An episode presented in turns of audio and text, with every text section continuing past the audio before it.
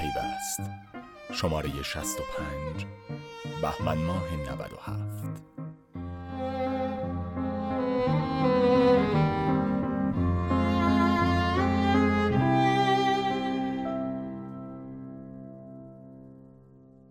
جنگ و گریز سایت‌های اینترنتی و فیلترینگ به ربع قرن نزدیک می‌شود. فیلترگرام. درست یک هفته پیش از آنکه جرقه اعتراضات دیماه سال 96 در مشهد زده شود، سید احمد علم الهدا در خطبه‌های نماز جمعه مشهد گفت: مسئله اصلی این است که فضای مجازی به درستی مدیریت نمی‌شود و حتی مسئولان کشور از توهین و تهمت در این فضا معصوم نیستند. تهمت‌ها و دروغ‌هایی که در فضای مجازی مطرح می‌شود، حرف سایت‌هایی است که از خارج از کشور مدیریت می‌شوند و اینها حرف مردم نیست. در این فضا که هیچ کس از آن در امان نیست، بحث حقوق شهروندی مطرح می شود و عنوان می شود که اجازه فیلترینگ داده نمی شود تا حقوق شهروندی رعایت شود. تنها چند روز بعد، پیام هماهنگی تظاهرات علیه سیاست‌های دولت در همان فضای مجازی که علیهش سخنرانی شده بود رد و بدل می شد و سرانجام عصر روز جمعه 8 دی ماه فیلم‌هایی در کانال‌های تلگرام به اشتراک گذاشته می شد که باور کردن آنها سخت. تظاهراتی که قرار بود در مخالفت با دولت برگزار شود، میزبان تندترین شعارها علیه کلیت نظام شد و همین اتفاق کافی بود تا یک کانال تلگرامی روی موج نارضایتی سوار شود و پردامنه ترین اعتراضات 40 ساله اخیر را ایجاد کند. همین نقش بود که در اولین گام باعث فیلتر تلگرام و اینستاگرام شد و در ادامه قدرت اینترنت را به رخ کشید. قدرتی که تا پیش از آن تنها روی کاغذ بود و برآورد دقیقی از آن وجود نداشت. اعتراضات دی ماه 96 پیام‌های فراوانی داشت و یکی هم این بود که اینترنت را دیگر نمیتوان نادیده گرفت. جنین ناتوان. تاریخ اینترنت در ایران گرچه از اوایل دهه 70 آغاز می شود، اما واقعیت این است که تا پیش از ورود ADSL به بازار میشد به سادگی آن را نادیده گرفت. در آن دوران اینترنت موجودی نحیف بود که نامش ناله‌های مودم دایل‌آپ و قطع شدن‌های مکرر را به خاطر می‌آورد. البته از همان زمان محدود کردن دسترسی کاربران به برخی از صفحات موضوع مهمی بود و در معدود اسناد بالادستی درباره اینترنت به آن اشاره شد. با این حال کاربران آن روزهای اینترنت که اکنون دیگر حداقل میان سال هستند، به خاطر دارند که فیلترینگ آنچنان هم سفت و سخت نبود و بیشتر کمی سرعت بود که مانع دسترسی کاربران به سایت‌های مختلف می‌شد. آن زمان مهمترین موضوعی که برای مسدودسازی مورد توجه قرار می‌گرفت سایت‌های غیر اخلاقی بود. اما در کنار آنها برخی از سایت‌های سیاسی نیز از دسترس خارج می‌شدند که اعتراضاتی را نیز به دنبال داشت. اما همانطور که سرعت اینترنت کم بود، کاربران آن نیز کم بودند و طبیعتاً صدای اعتراضشان به جایی نمی‌رسید. نقطه مهم در تغییر سطح کاربری و به تبع آن میزان فیلترینگ زمانی بود که شرکت‌های پپ به بازار آمدند. مفهوم اینترنت پرسرعت در آن زمان تعریف شد و کاربران توانستند اندکی از آنچه را در دنیا رخ می‌دهد تجربه کنند. در همان دوران لزوم کنترل اینترنت بیش از پیش مورد توجه قرار گرفت. مقام معظم رهبری در تاریخ 26 آذر سال 81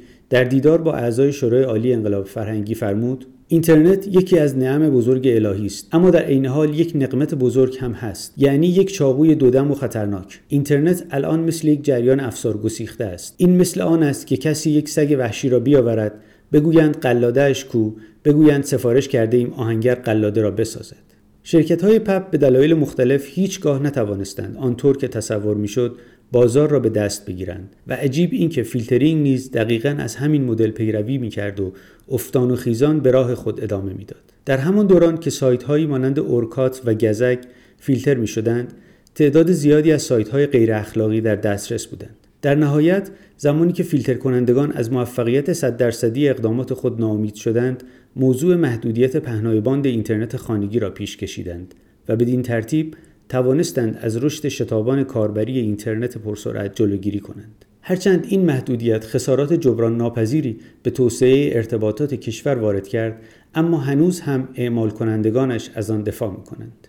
نقطه عطف. گرچه نگاه منفی به شبکه‌های اجتماعی از ابتدا در ایران وجود داشت، اما قطعاً نقطه عطف ماجرای برخورد با این پلتفرم‌ها را میتوان سال 88 دانست. هیاهوی طرفداران دو کاندیدای اصلاح طلب انتخابات سال 88 در فیسبوک، توییتر و فرندفیدز در نهایت منجر به صدور دستور فیلترینگ این سایت‌ها چند روز پیش از انتخابات شد. هرچند به درخواست یکی از کاندیداها این سایت‌ها رفع فیلتر شدند، اما این آزادی زمان زیادی طول نکشید و چند روز پس از اعلام نتایج انتخابات و زمانی که تهران و چند شهر بزرگ دیگر کشور در تب اعتراضات می‌سوختند، سقلوهای معروف برای همیشه مسدود شدند. این فیلترینگ در ادامه خود نسل جدید فیلترشکن‌ها و وی پی ان‌ها را به بازار فرستاد.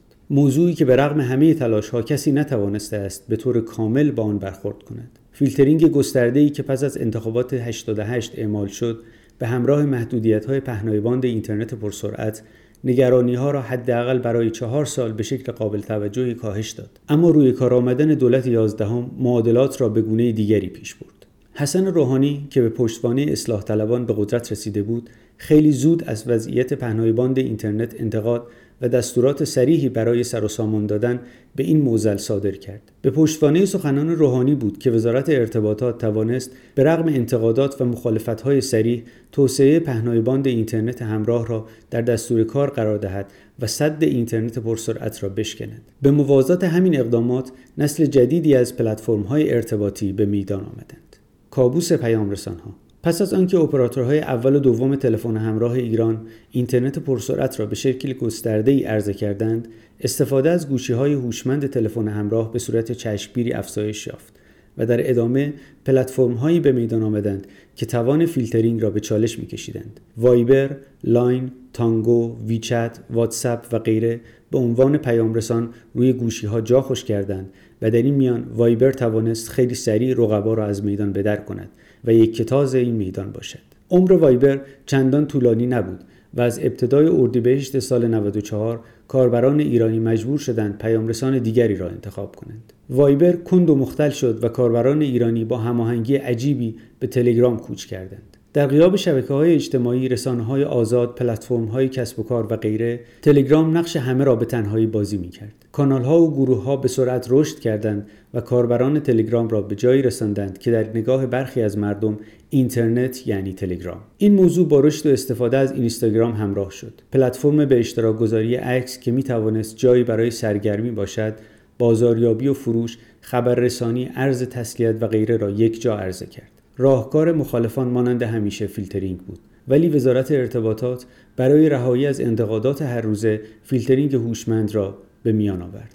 انتخابات مجلس دهم و خبرگان پنجم که در سال 94 برگزار شد، اوج قدرت نمایی این دو شبکه بود، جایی که اصلاح طلبان توانستند با کمترین هزینه و بدون در اختیار داشتن رسانه‌های مانند رادیو و تلویزیون پیروزی نسبی کسب کنند. از همون زمان بود که مخالفان تلگرام و اینستاگرام شمشیرها را از رو بستند و به میدان آمدند تا جلوی تکرار این شکست را بگیرند. اما دولت که نگران انتخابات ریاست جمهوری سال 96 بود، هر طور شده در برابر فشارها ایستاد و در عوض توانست پیروز میدان 96 باشد. شکست دوم برای اصولگرایان قابل تحمل نبود، اما چه کسی میتوانست در برابر دهها میلیون کاربر تلگرام و اینستاگرام بایستد؟ همه موافقان فیلترینگ گرچه سخنان شدیدی علیه این دو پیامرسان و شبکه اجتماعی به زبان میآوردند، اما جرأت اقدام عملی نداشتند و در این میان حسن روحانی که سکان وزارت ارتباطات و فناوری اطلاعات دولت جدیدش را به یک نیروی جوان سپرده بود، در سخنرانی علنی وعده داد دست وزیرش روی دکمه فیلترینگ نخواهد رفت. اما آینده آبستن رخدادهایی بود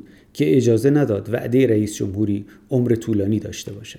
دوران پسا دیماه 96، در حالی که دستگاه‌ها و نهادها خود را برای برگزاری راهپیمایی 9 دی آماده می‌کردند، شعارهای عجیبی از مشهد شنیده شد.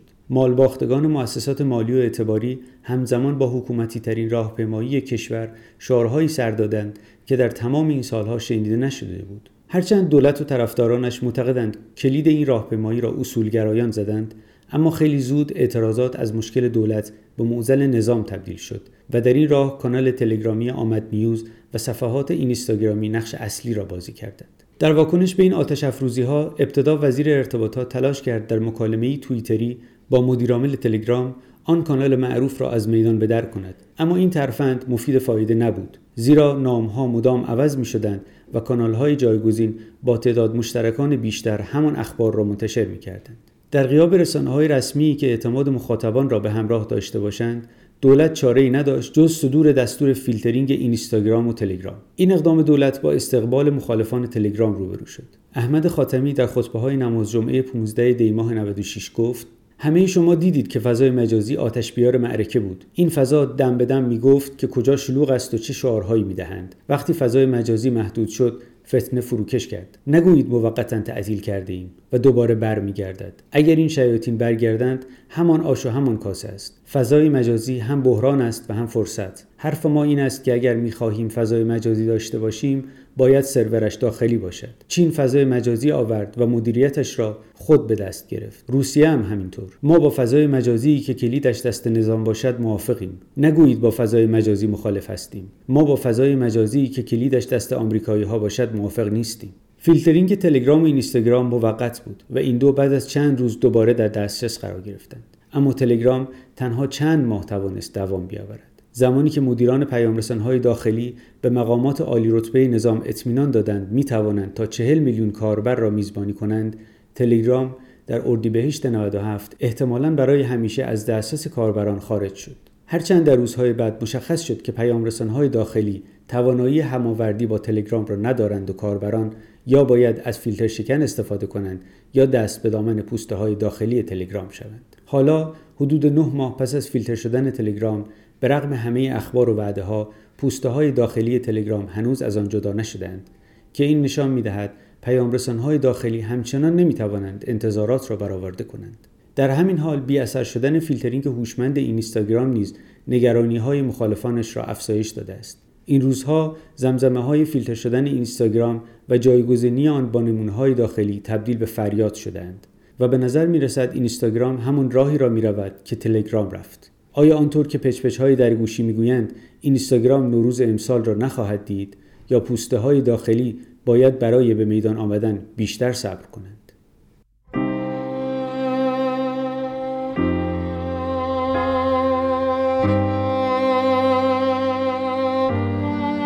ماهنامه پیوست شماره 65 بهمن ماه 97